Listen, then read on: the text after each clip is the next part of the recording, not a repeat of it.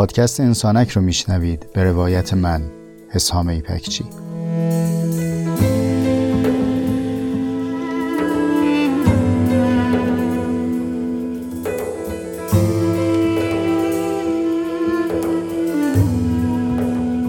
پادکست انسانک مجموعی از جستارهای صوتی است که توی اون تجربیات زیسته و روزمرگی هامون رو با عمقی کمی بیش از معمول روایت می‌کنم.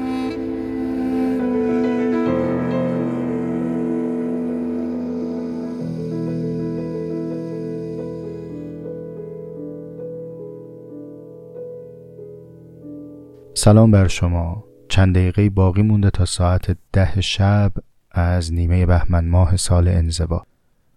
بنا به وعده که داشتیم نیمه ماه و باید اپیزود 29 از پادکست انسانک رو خدمت شما تقدیم می کردم اما واقع این که چیزی ضبط نکرده بودم. اپیزودی آماده نبود. اگرچه موضوعاتی در ذهنم بود و بعضی از موضوعات نه در ذهن که روی کاغذ هم آورده بودم اما فرصت نشد که پرداختش بکنم و خدمت شما تقدیم بکنم.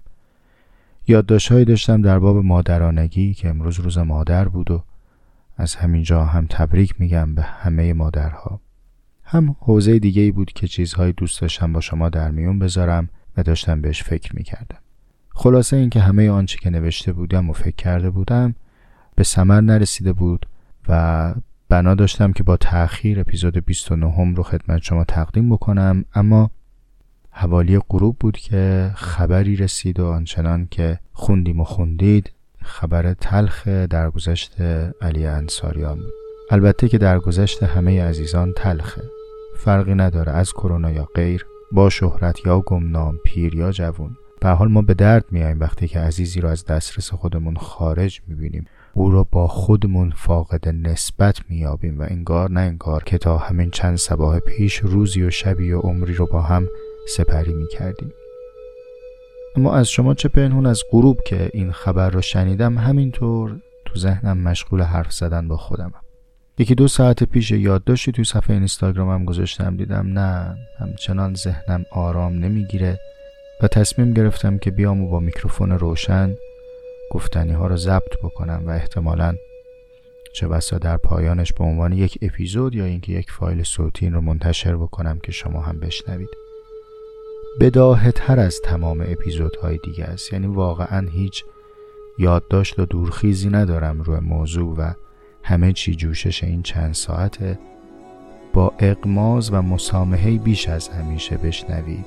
به حال اگر ارزم شلخته است یا خیلی هم از نظر شما غنی و عمیق نیست شما به پراکندگی ذهن من ببخشید اما بشنوید.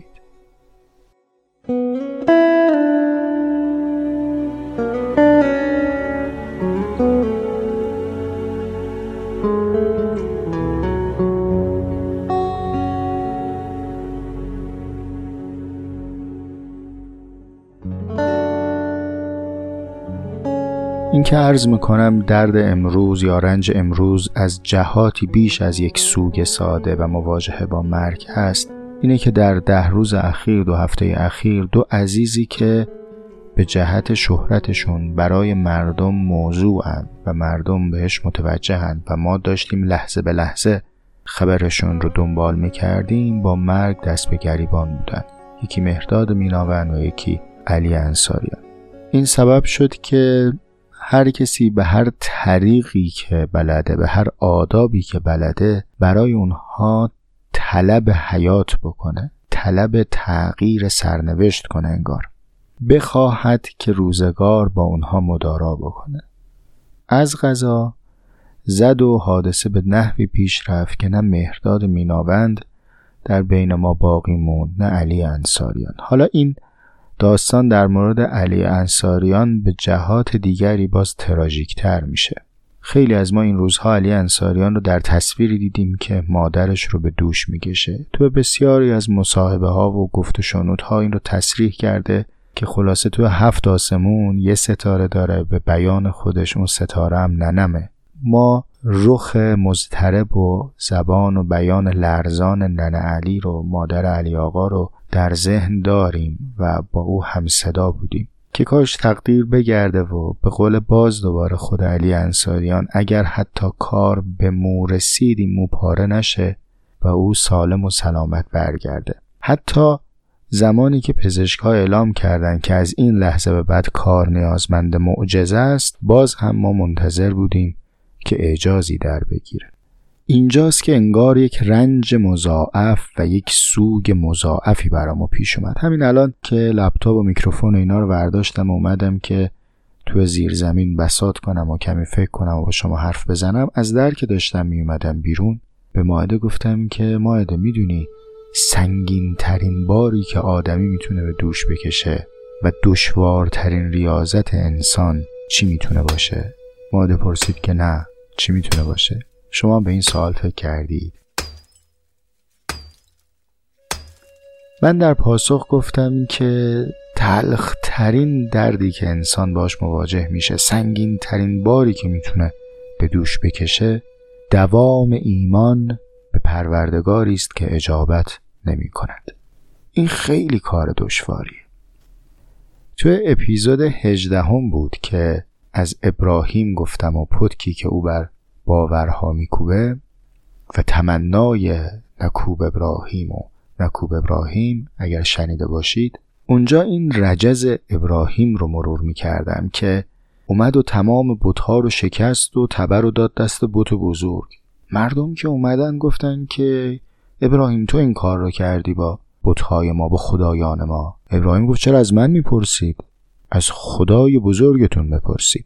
این خیلی چالش سختی است و من همیشه تو ذهنم خیال می‌کنم که احتمالا خیلی از مردم هم همه کردند و گفتن ساکت شو ابراهیم خاموش باش ابراهیم. ولی یه عده‌ای هم از خودشون پرسیدن که واقعا جواب نمی‌خواد بده.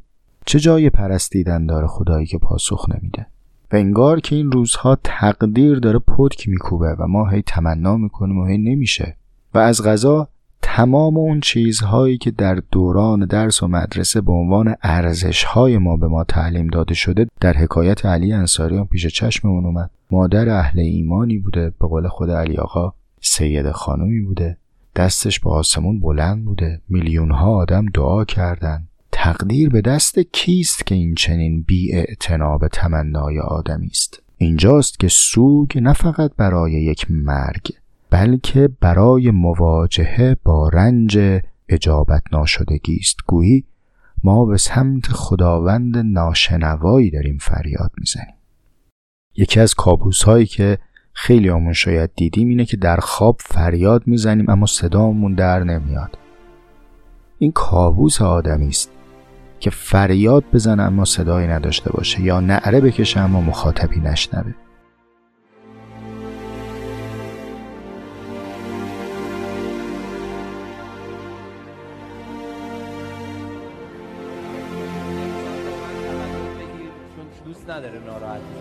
انشالله مادرم سعی سلامت بشه زیر سایش باشم. امیدوارم تا وقتی زندم نفس می‌کشه. من دعا کنه هر چی دارم از چادر مادرم. الهی دوره هر چی دارم. خوشحالم از اینکه هستش و سادات هیجی و و داره. هر جو گیر می‌کنم اولین نفر آخرین نفر خود خودشه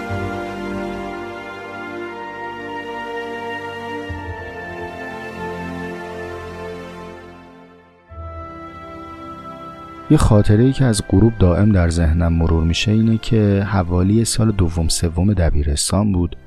روزی مدیر مدرسه اومد پای میکروفون و یادم هم نیست به چه مناسبتی یا چه بسان بدون مناسبت گفتش که بچه ها می‌خوان بهتون بگم که عاشقانه ترین آیه قرآن چیه. خیلی تو اون سن و سال قرآن دقدقم شاید نبود ولی عاشقانگی دقیقا مسئله سال دوم دبیرستانم بود. خوب به خاطرم هست که نه تنها با دو گوش میشنیدم انگار دو چشمم هم گوش بود با چشمهام هم میشنیدم. یعنی این آیه‌ای که آقای مدیر گفت هم خود متنش و همان تعابیر او و هم رفتار دست و بدنش در ذهن من حک شده. بعدها هم گشتم دیدم آیه‌ای که ایشون می‌خونه آیه 186 سوره بقره است. خودتون می‌خونید اگر که خواستید. ولی مضمون آیه اینه که اگر بنده های من از من پرسیدن یا دقیق تر این که من رو مسئلت کردن بهشون بگو که من نزدیکم. من اونیم که وقتی که دعا می‌کنند اجابت می‌کنم. پس من رو اجابت کن. و این آیه آیه قابل تعملی است. جناب دکتر سروش مباحثی را اخیرا دارن مطرح می‌کنن و درس میدن در باب نسبت دین و قدرت. یکی از تعابیرشون اینه که میفرمان که خداوندی که در قرآن با مردم صحبت می‌کنه خداوند اهل اقتداری است با ادبیات سلطانگونه با مردم صحبت می‌کنه. از قرائنی که بهش استناد می‌کنن هم اینه که عمدتا خودش رو با زمیر جمع خطاب می‌کنه. ما چنین کردیم ما چنین خواستیم. من در جایگاه و سواد نقد یا تایید این تعبیر نیستم اما اگر این قاعده رو هم پذیرفته باشید این آیه از مستثنیاتشه. یعنی اینجا اتفاقا زمیر جمع نیست. اینجا زمیر مفرده. حالا قرضم اینه که آقای مدیر میگفتش که این عاشقانه است چون که او گفته اگر بخواید من اجابت می‌کنم. اینجاست که عرض می‌کنم گویی که الان میلیون ها نفر آدم شکست عشقی خوردن. یعنی موضوع فقط سوگ مرگ نیست. موضوع چیزی است که کار نکرده. متوقع بودیم کار کنه کار نکرده. کنف شدیم. شما برید یک تلویزیون خیلی گرون قیمت بخرید بیارید خونه بزنید روشن نشه. تعبیری که من در اپیزود سقود عرض کردم اینکه شما چتربازی باشید که از هواپیما بپرید بیرون به اتکای این چتر و چتر رو بکشید باز نشه. شما کوهنوردی باشید که از این پهنه کوه که می‌کشید بالا تو تمام مسیر به سختی با خودتون کیسه خواب ببرید. برای اینکه چهار ساعت می‌خواین شب بخوابید گرم بخوابید. و دقیقا سر اون به زنگاه کیسه خواب شما سوراخ عذاب در میارید اینا کنف شدگی های سنگینیه که ما بخوایم تجربه بکنیم. به همین خاطر درد بزرگتری که الان اتفاق افتاده درد دعا و اجابته. درد طلب از جایی است که گویی ما رو نمیشنود. من این درد رو درک می‌کنم و براش پاسخی هم ندارم. این درد دعا و اجابت و اینکه اساسا آیا باید دعایی کرد یا نه دعا چه نسبتی داره با خدا باوری آیا اگه کسی خدا ناباور باشه یعنی دعا نمی‌کنه؟ دعا نمی‌کنه چیکار می‌کنه؟ دعا می‌کنیم چه میشه که اجابت میشه یا چه میشه که اجابت نمیشه؟ یا این سوال که اساسا اجابت امر یک سویه است یا دو سویه است؟ تعاملی است یا یک عامل داره فقط؟ تو همین آیه عاشقانه ادامش این بود که شما هم منو اجابت کنید. من شما رو اجابت می‌کنم شما هم منو اجابت کنید. گویی که خود این خدای عاشق از ما هم تمنای اجابت داره. این اصلا چیز قابل فکریه. ولی عرض من نیست الان. ذهنم هم راجبش منسجم نیست. خیلی از این سوالایی که گفتم من به پاسخ نرسیدم. من می‌خوام تو این بداه گویی تو این گپ و گفتی که داریم یا تو این اپیزود 29 شاید از مرگ بگم.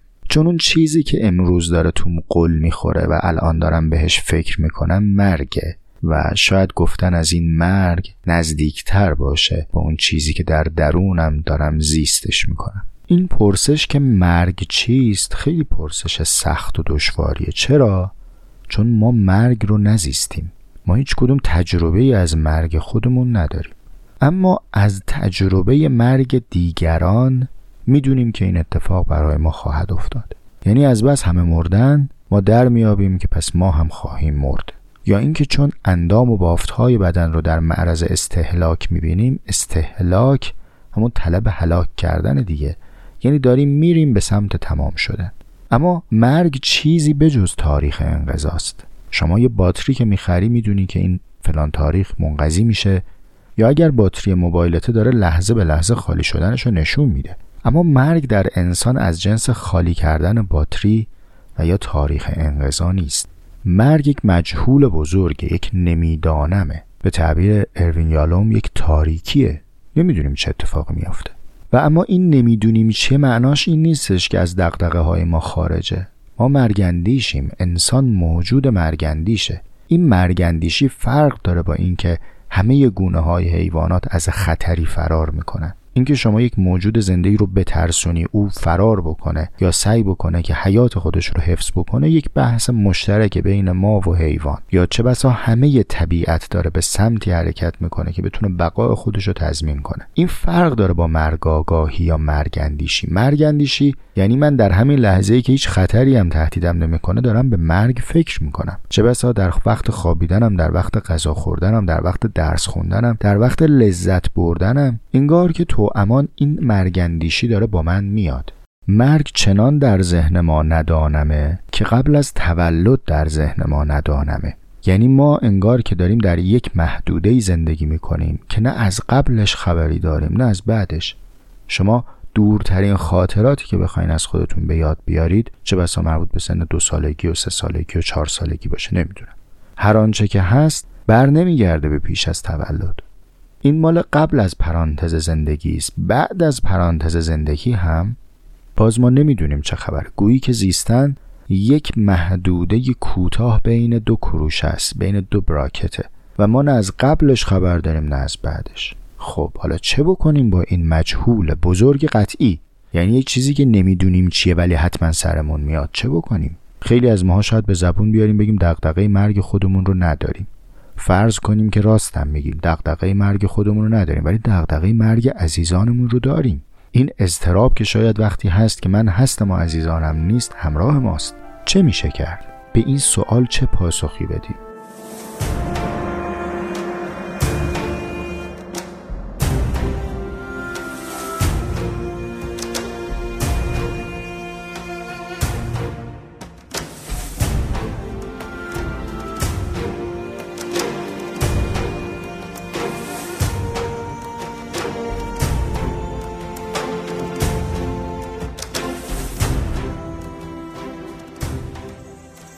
ما دو گروه پاسخ داریم. دو دسته میشیم اینجا یه دوراهی میشه. یه عدهای فرضشون اینه که عقل نمی‌تواند پس از مرگ رو تجربه کنه. ما نزیستیم پس از مرگ رو. خبر نداریم که چی میشه. چون که خبر نداریم چی میشه برامون تاریکه پس چنین فرض می‌کنیم که این مرگ پایان ماست. براش بعدی در نظر نمی‌گیریم. من آنقدری که الان دارم می‌بینم رو باور می‌کنم. اینجا صحبت از این نیستش که زندگی پس از مرگ یا زیستن پس از مرگ رو ابطال کنند ها چون شما وقتی چیزی رو میری ابطال کنی معنیش اینه که این قابلیت اثبات و ابطال داره. در این نگاه ما صحبتمون نیست که قابلیت اثبات یا ابطال داره. موضوع این که اصلا نمی‌دونیم چه خبره. وقتی نمی‌دونیم چه خبر مفروض می‌گیریم که مرگ پایانه. من تا الان جایی نخوندم. اگر شما جایی خوندید مستندی دیدید از اندیشمندی خوندید که اثبات اوغلایی داره بر اینکه الا و بلا با این مقدمات استنتاج می‌کنیم که محال است پس از مرگ حیاتی وجود داشته باشه. من ندیدم همچین چیزی. اونهایی که دیدم و خوندم چنینه که میگن اثبات شدنی نیست که پس از زندگی حیاتی وجود داشته باشه. نه اینکه ابطال شدنی است. میگن اثبات نمیشه کرد اصلا خبر نداریم که به چی می‌خوای استناد کنی. می‌تونی بری به یک سری از گزاره های ایمانی ایمان پیدا کنی. اما این اثبات ازش در نمیاد که تو چنان بتونی اقناع حاصل بکنی برای مخاطبت که الا و لابد حتما ما بعد از این مرگ زندگیمون ادامه پیدا خواهد کرد. این گروه مرگ رو پایان زندگی تلقی می‌کنه. این پاسخ اول یا راه اول؟ حالا بریم به سراغ گروه دوم. گروه دوم صحبتشون اینه که باشه ما نمردیم تا کنون. که بخوایم به شناخت خودمون از مرگ استناد کنیم. اما اعتماد می‌کنیم به اخبار کسانی که می‌گویند پس از مرگ باز هم حیاتی وجود داره. این اعتماد کردن هم اعتماد کردن شیر یا خطی نیست. اینطور نیستش که ما همجوری بگیم اعتماد کردیم دیگه. برای این اعتماد کردن هم قرائنی داریم. به عنوان مثال میگیم ما این رو از کسی شنیدیم که ایمان داریم که او راست گوست ایمان داریم که او چیزی می‌داند که ما نمی‌دانیم. یا او داره از جایی مافوق عقل با ما صحبت می‌کنه. بنابراین ما به گفته او استناد می‌کنیم. ما گفته او رو میپذیریم. و بعد در همین راستا یک سری نقل قولها، اخبار، روایات و اون چیزی که به عنوان ادله اثبات باور دارن رو هم زمیمه می‌کنن. و میگن که حتما زندگی پس از مرگ وجود داره این ضرورتش و این وجودی که خواهد داشت هم چنین کیفیتی داره اینم کیفیتش. اینم گروه دوم.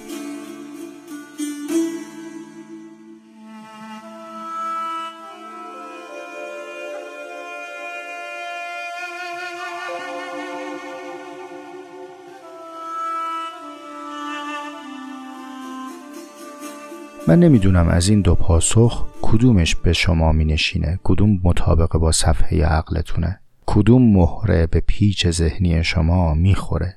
اینو نمی‌دونم. موضوع هم, الان این نیست که بخوام بین این دو پاسخ داوری بکنم یا فهم خودم از این دو رو با شما در میون بذارم.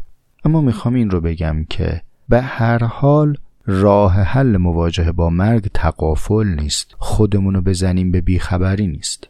چرا؟ چون مرگ چیزی است که ما مشغول زندگی اون هستیم. خوب گوش کنید. ما در حال زیستن مرگیم. ما در حال مرگیم همین الان. این تعبیری که تو زبان انگلیسی هست که بچه خیلی کوچیک هم می‌خوان ازش بپرسن چند سالته بهش میگن که how old are you درسته؟ چقدر پیر شدی؟ تازه اگر فهم من درست باشه اونایی که ادبیات انگلیسیشون خوبه اگه من اشتباه میگم منو راهنمایی کنن. وقتی میگیم how are you? فقط قرضمان کمیت نیست بلکه چطور پیر شدی هم هست. یعنی نه تنها میگیم چقدر پیر شدی بلکه داریم می‌پرسیم چگونه پیر شدی. از بچه کوچیک هم می‌پرسیم اولد یعنی چی؟ می‌پرسیم چقدر پیر شدی دیگه؟ ما در هر لحظه در حال مرگیم. باید هر لحظه از خودمون بپرسیم چقدر پیر شدیم. عدد رو نمی‌دونیم چقدر. عدد عمر مجهوله. هر عددی که هست. یکی از این روزهایی که ما تا امروز زیستیم از تقویم چندم فلان ماه تاریخی است که تاریخ پایان ماست و ما هر سال از تاریخ مرگمون عبور می‌کنیم. یکی از این تاریخ ها دیگه غیر قابل عبوره. این حتما خواهد رسید و نمی‌دونیم کیه. هر آن چیزی که هست داریم به سمتش زندگی می‌کنیم دیگه. یعنی من الانی که ساعت شده ده و اندی چند دقیقه مرده ام چند دقیقه مرگ رو زندگی کردم. چند قدم به سمت مرگ حرکت کردم. پس چنین قطعی پیشاروی منه. ایستگاهیه که دارم بهش می‌رسم. وقتی چیزی چنین قطعی است من نمی‌تونم خودم رو بزنم به اون راه. شرط متفکران زیستن اینه که به این مقوله فکر کنم. از میان این دو پاسخ یکیش رو باید انتخاب کنم. اصلا فرض بکنیم که هر دوی این پاسخ ها به یک میزان اعتبار یا نقص استدلال دارن. خب؟ یعنی فرض کنیم که میزان استحکامشون یا بهرهمندیشون از برهان برابره. بالاخره من یکی از این دوتا رو باید انتخاب کنم. یا باید مرگ رو پایان بدونم. اگرم کسی از من پرسید گفتش که مطمئنی بعدش حیاتی وجود نداره میگم نه.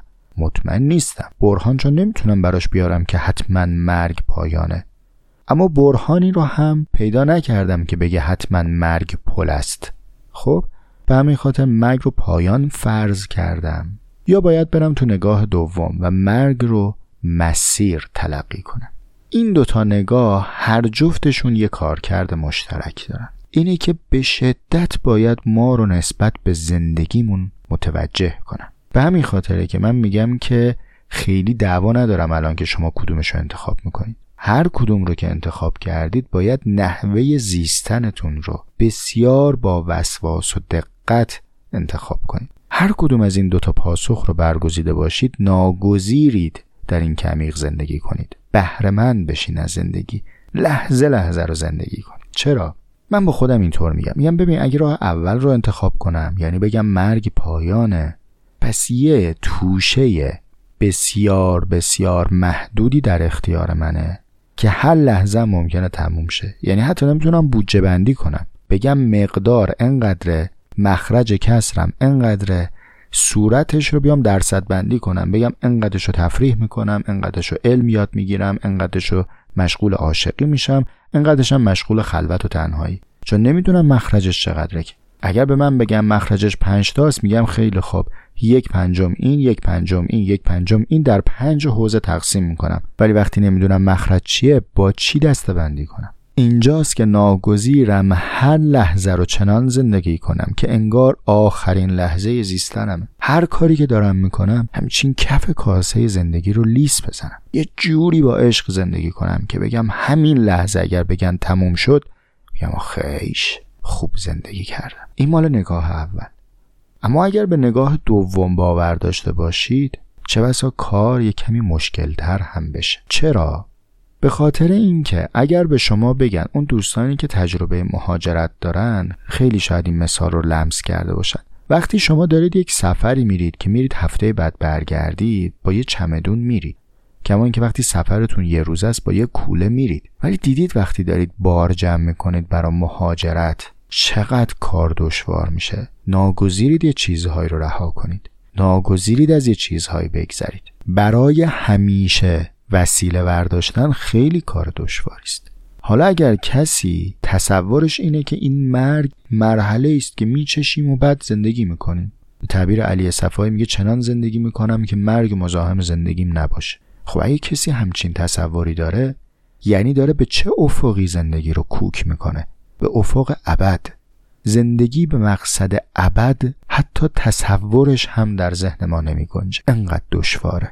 اگر شما فرض بکنید که یک دوره ای زیستن تجربه می کنید و بعد هم هستید که هستید که هستید یعنی تا ابد هستید اون وقت باید این دوره رو چنان زندگی بکنید چنان ریشه بدید که تنه ابد بتونه روی این ریشه بیسته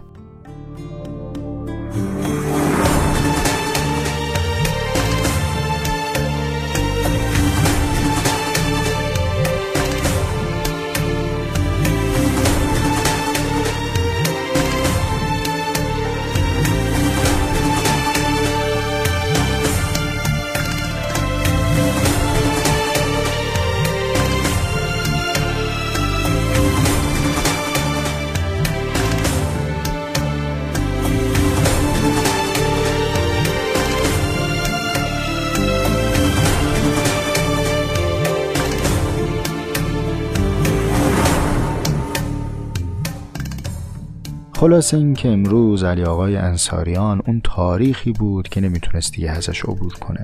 پانزدهم بهمن 99 چنان که همین امروز تاریخ درگذشت عزیزان بسیاری است و چنان که امروز روز تولد عزیزان بسیاری است. چرخه زندگی به کار خودش سرگرمه. من و شما هم یکی از این دو نگاه رو برای خودمون برگزیدیم. یا گفتیم که تا ابد هستیم یا گفتیم که مجال کوتاهی داریم که باید زندگی کنیم. در هر دو نگاه مسلم دونستن مرگ مشترک. هیچ کس در این اختلافی نداره که ما مرگ رو خواهیم چشید. ما در ایستگاهی به نام مرگ پیاده میشیم. ولی اینکه دوباره سوار بشیم یا دوباره سوار نشیم. این ایستگاه پایانی باشد یا نباشد. چه چاره کنیم؟ خیلی زندگی کنیم. با دقت زندگی کنیم. دریابیم که هیچ دقیقه ای رو نمی شود دوبار زیست. الان شامگاه چهارشنبه است. صبح چهارشنبه پانزدهم بهمن 99 هرگز تکرار نخواهد شد. چهارشنبه های دیگری می‌رسه. نیمه بهمن های دیگری می‌رسه. اما چهارشنبه نیمه بهمن 99 تمام شد که شد.